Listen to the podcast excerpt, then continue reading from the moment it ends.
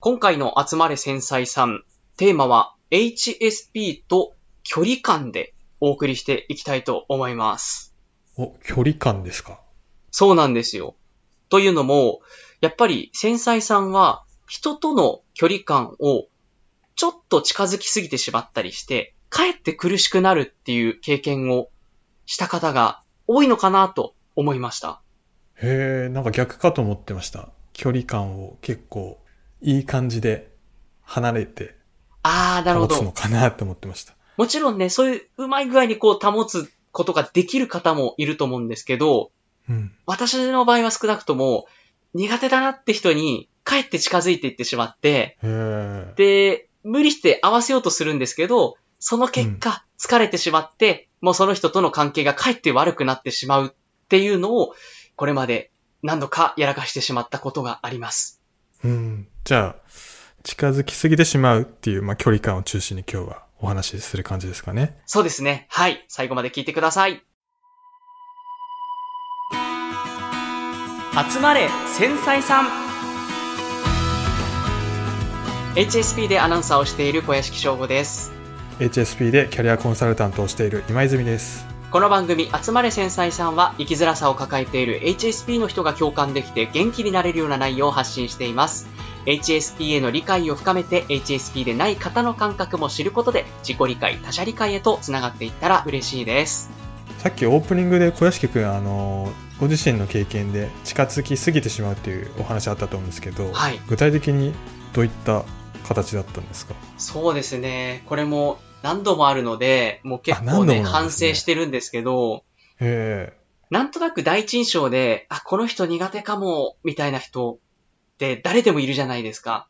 え。はい、いますね。で、それってね、別に、その、その人が歩いてるより、自分にとって苦手な人っておそらく皆さんいらっしゃると思うんですけど、うん。その苦手だなって人に対して、自分が苦手っていうことを、なんか悟られちゃいけないのかな、みたいな。うん。気づかれないようにしなきゃいけないな、とか、はい。あるいは、その人に対して、苦手な相手に対して距離感を取ることに、なんか罪悪感みたいなのを感じちゃうんですよ。なんか悪いことをしちゃいけない、なんかみんなと仲良くしないといけないのかな、みたいな。あー。うん。嫌われたくないみたいなのもあるのかもしれないですね。あ、そうですね。嫌われたくないはありますね、結構。うん。やっぱ嫌われるとダメージが、よりね、HSP の方って大きく捉えてしまうじゃないですか、どうしても傾向として。はい。だかうらんそういう意味で嫌われないようにしなきゃとか、うん。あ、と、なんか頼ってきてもらった人とかに、いや、それはちょっと無理ですみたいなのは言えないみたいな。確かにね、これまでもエピソードでも言ってきましたもんね。 断りづらいっていうね。ね、何度もありましたよね。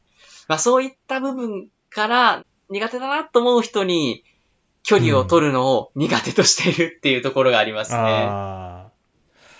そうですよね。まあ、距離感って難しいですよね。難しいですようね。ん多分皆さん悩んでると思うんですけど。なんか距離を取ることのなんかメリットとかデメリットとかそういったものってなんかあるんですかねあ苦手な人と。そうですね。やっぱり自分の場合は、その距離感を適切に保ててる方っていうのは、うんその方と長く関係を続けることができてるんですよ。おおでも逆に苦手な人に対して近づいてしまった場合って、自分の中でやっぱどこかで無理が生じてしまって、なんかすごい自分の心が、あ、疲れたな、今日もいろいろなんか我慢したな、みたいな、そういう感覚になってしまったりとか、ー。うん。まああるいは、なんかその人とやっぱトラブルを起こしてしまったり、あるいはその人が起こしたトラブルに自分がいつも近くにいたから巻き込まれてしまったり、みたいなことがあったんですよ。それ大変ですね。そうなんですよ。だから、その辺はやっぱ距離感を取っておく人は、そこで巻き込まれないで済んだんですけど、自分の場合ちょっと距離感を詰めすぎたがゆえに、そのトラブルにちょっと巻き込まれてしまったりとか、そういう部分がやっぱり、適切な距離感を取らないと生じる、まあ、デメリット、良くない部分、大変な部分ですかね。うん。しかも相手の人は自分がね、まさか苦手だって思われてること気づいてないですよね。多分近づいてきてくる。そうなんですくるよ。っていうのも、やっぱり自分が、まあ、ある種ちょっと苦手ですよっていう合図を何も出してないので、当然ですけどうん相手からすると、心よく思ってくれてるんだって思ってるから、より近づいてくるんですよ。から。うん。で、それは当たり前のことで、何しろこちらがいや、ちょっと苦手ですっていう合図を何も出してないから、うん。今までは本当に人に好かれるためのいろいろな勉強っていうのは、まあコミュニケーション方法であったり、特にアナウンサーとしていろいろスキルは学んできたんですけど、逆に他の人と距離を取る方法っていうのは全く学んでこなかったんですよ。うん。なので、それが原因で、結局、その近づいてきてしまった人と仲違いをしたり、あるいはお互いに、すごく良くない関係になってしまって、お互いに結果として、すごく精神的に疲れるっていう経験を、これまで何度かしてきました。うん。え、じゃあ最終的にどういった距離感になるんですかそういう方とは。近づきすぎてしまった場合ですかね。そうですね。近づきすぎてしまった場合は、もう残念ですけど、ほぼ絶縁状態ですね、私の場合は。あ、そうなんですね。あーもやっぱり自分の中でもっと早めに、ちょっとあなたのこと苦手ですとか、そこは合わせられませんっていうのをちゃんと自分で主張できてたらよかったんですけど、それをちゃんと主張できてないがゆえに、よりその無理がたたってしまって、うん、もう私の方から喋るのも嫌みたいな状況になってしまったりとか、う。あだからそれももうちょっとこう距離感を取っておけば、そうはならなかったのになっていう、まあこれは後悔ですよね、ほとんど。ーうん。そういうことがありましたね。距離感の保ち方とか、取り方とかってなかなか習わないですもんね。ね、仲良くなる方法とか、それこそ雑談力みたいなのはいっぱいあるじゃないですか、本で。うん。でも、適切な距離感を取るための練習ってなかなかないですよね。うん。距離感、うまく保つためのなんか方法とか、練習法とかあるんですかねこれね、いや、私もいろいろと後悔の末、なんとなく3つ心がけたらいいなってことを分かってきたんですよ。お、そう、実はですね、3つのないっていうのが大事だなと思ったんです、この距離感の上で。で、まず1つ目、神対応をしない。神対応しない。もうね、これ、アナウンサーって職業なのか、あるいは本質的に私がそうなのかわかんないんですけど、初めて会った人には、とりあえず元気よく話しかけて、うん。もう最高のえ微笑みを投げかけて、うん。で、相手の話、大きなリアクションをとって、もう終始相手の話を聞いてあげる。うん。そして共感するっていうのを今までやってたんですよ。もう第一印象これ最高じゃないですか。最高なんですよ。はい。もう、もうね、あらゆる最高の方法を取り入れた結果う、ん。間違いなく第一印象でいい風に思ってもらえるようにはなったんですよ。はい。なんですけど、それと同時にやっぱ自分自身もすごい疲れるし、あとは、やっぱその中で苦手だなって方に対して、それをやってしまうと、より合わせないといけない部分が増えてくるんで、もうとにかく疲れちゃうんですよね。うん。なので、あ、これは、いわゆる神対応、ちょっとこれやりすぎだったんだなっていうのを最近気づいてう、ん。もうちょっと素の自分はい。っていう風に、まあ、その、そんな大げさにしなくてもうん。いいし、何もそこまで第一印象を良くする必要は別にないんだなっていうのに最近気づいてきました。うん。二つ目、まあ、ちょっとこれに関連して二つ目が、話を膨らませすぎない。うん。これもね、やっぱり話をしていく上で、初対面の方もそうですし、初対面じゃない方もそうなんですけど、話、まあ盛り上がった方がいい雰囲気になりますよね。当たり前ですけど。はい。で、これもまた膨らませる方法みたいなのは、いっぱい世の中にハウツー本で出回ってるんですよ。でも、でもですよ。はい。あ、この人私ちょっと苦手かもって人の話を膨らませて、うん。実はいいことってそんなにないんですよ。あ、そうなんですかなんか、苦い思い出が。いや、というのも、うんやっぱり話膨らませると相手はより面白く、楽しくなってきますよね。うん。ってなると、私への好感度がさらに上がるわけですよあ、。そうか。向こう側からすると距離がだいぶ近づいてるなっていう感じ、そういうことなんですよ。要するうに、ん先ほどの神対応しないも、はい。話を膨らませないもそうなんですけど、ん、こちら側に引き寄せちゃってるんですよね、この方法っていうのは。は。むしろ来てくださいって言ってるんですよ、こうれって。んうん。だから当然相手は、あ、この人は自分と仲良くしようとしてくれてるんだ。あ、だったら仲良くしようってなるわけですよね。うん。で、その結果近づいてくると、よりこちらは、その自分の苦手だなって気持ちをこう、押し殺しながら 合わせていく方向に話が行くんですよね。はい。その結果が、あー、ちょっともうこれ合わせらんない、無理かも、この人無理かも、みたいな感じになっちゃうんですよ、私の場合は。ああ。じゃあ向こうの人からするとあんなに話が合ってたのになんで急にいなくなっちゃうんだみたいな感じ。そう、そうそうそう。だそうですねきっとそうだと思います、はい向こうからすると不可解なんですよね、私と行動っていうのはおそらく。なので、このあたりも、決してその話を一切しないとかじゃないですよ、うんそういうわけじゃないんですけど、無理に自分の合わない話を頑張って盛り上げる必要はないってことなんですよね。うん。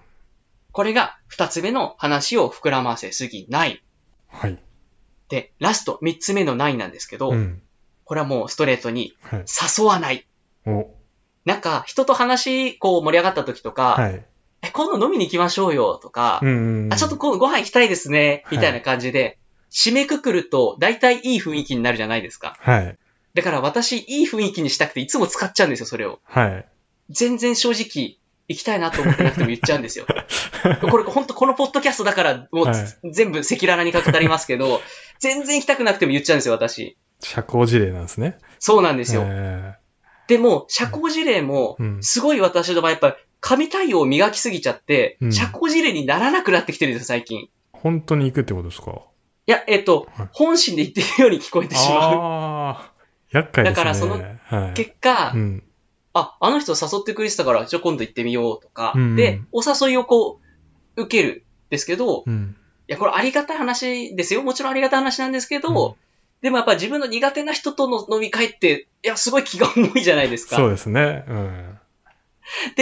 行かないにしても、断るのはまたそれ繊細さんにとっては、もう大きな大きなハードルじゃないですか。うん。で、じゃあ断らないで行こうってなると、もうそれはそれでエネルギーを使うわけですよ。うん。ってなると、そもそもやっぱり誘われるような立ち振る舞いをしてた、こちらにも一つやっぱりそこは良くないなっていうふうに反省がありますね。うん。なので、もちろん行きたい場合とか、まあ行ってもいいなと思う場合は全然行っていただいて大丈夫なんですけど、うん。ちょっとな、この人苦手だなって思う人に対しては、そういう今後付き合いが想定されるようなことはあまり言わないっていうのがむしろいいのかなというふうに思います。いや、ご飯行きましょう問題はちょっと難しいですよね。これ難しいですよねう。んこっちからね、行きましょうって言ったり、まあ、誘ったりする時もあるんですけど、うん。相手は本当は行きたくないんじゃないかなとかもやっぱ、すごい考えちゃうんで、それも多分 HSP なのかなとか思ったり。なるほど。さ、はい誘おうとしても逆に相手のこと考えちゃって、そっちはそっちでこう考え込んでしまうみたいな。そうですね。で、そういう考えを持っていた時に今こういう話を聞いたので、あ、なるよりほど難。しいなって 思いました。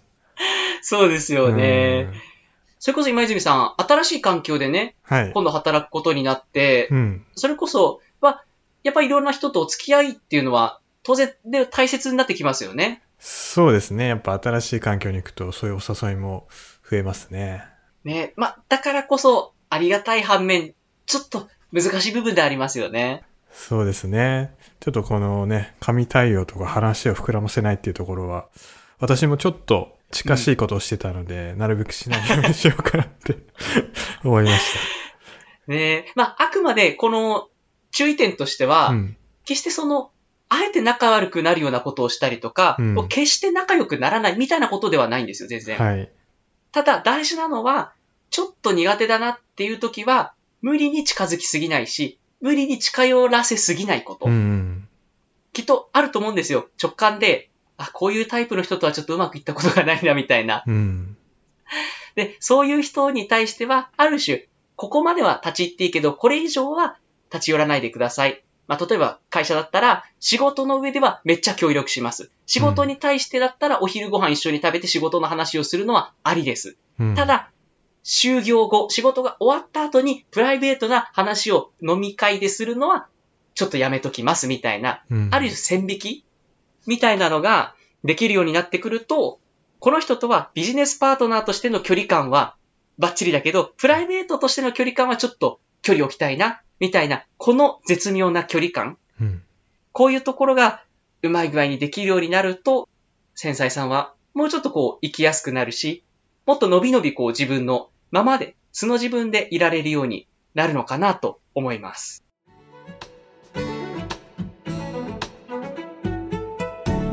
今回は HSP と距離感をテーマにお送りしてきました。今泉さんどうでしたかやっぱ距離感って難しいですよね。で、特に苦手な人だと、私は小屋敷くんと逆で、苦手な人とは、まあ、あんま近づかないようにするタイプだったんですよね。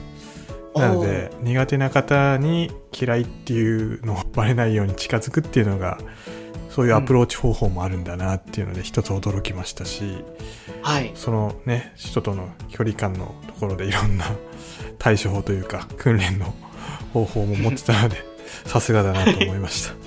いや、でもね、私もやっぱこれ喋ってて、うんまだまだ、もう本当に、道半ばというか、 全然ね、やっぱり距離感って今もう本当に悩みの大きな一つですし、うんおそらく皆さんも悩まれてると思うんですよ、このテーマって。はい。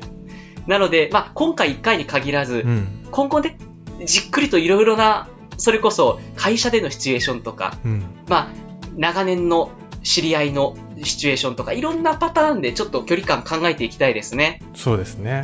はい。ぜひ皆さんも、あの、この番組宛てに何かいい方法、あるいは困ってる何か実際の問題など、話せる範囲でありましたら、ぜひメッセージを送ってください。この番組ですね、ツイッターでえー皆さんから感想メッセージ募集していますので、ハッシュタグ、繊細ポットをつけて、ぜひつぶやいてください。繊細は漢字、ポットはカタカナです。はい。また番組概要欄の方にメッセージフォームの URL を記載しております。こちらからですと匿名でご投稿できますので、ぜひこちらもご活用ください。はい。ここまでのお相手は、HSP でアナウンサーをしている小屋敷翔吾と、 HSP でキャリアコンサルタントをしている今泉でした。またここでお会いしましょう。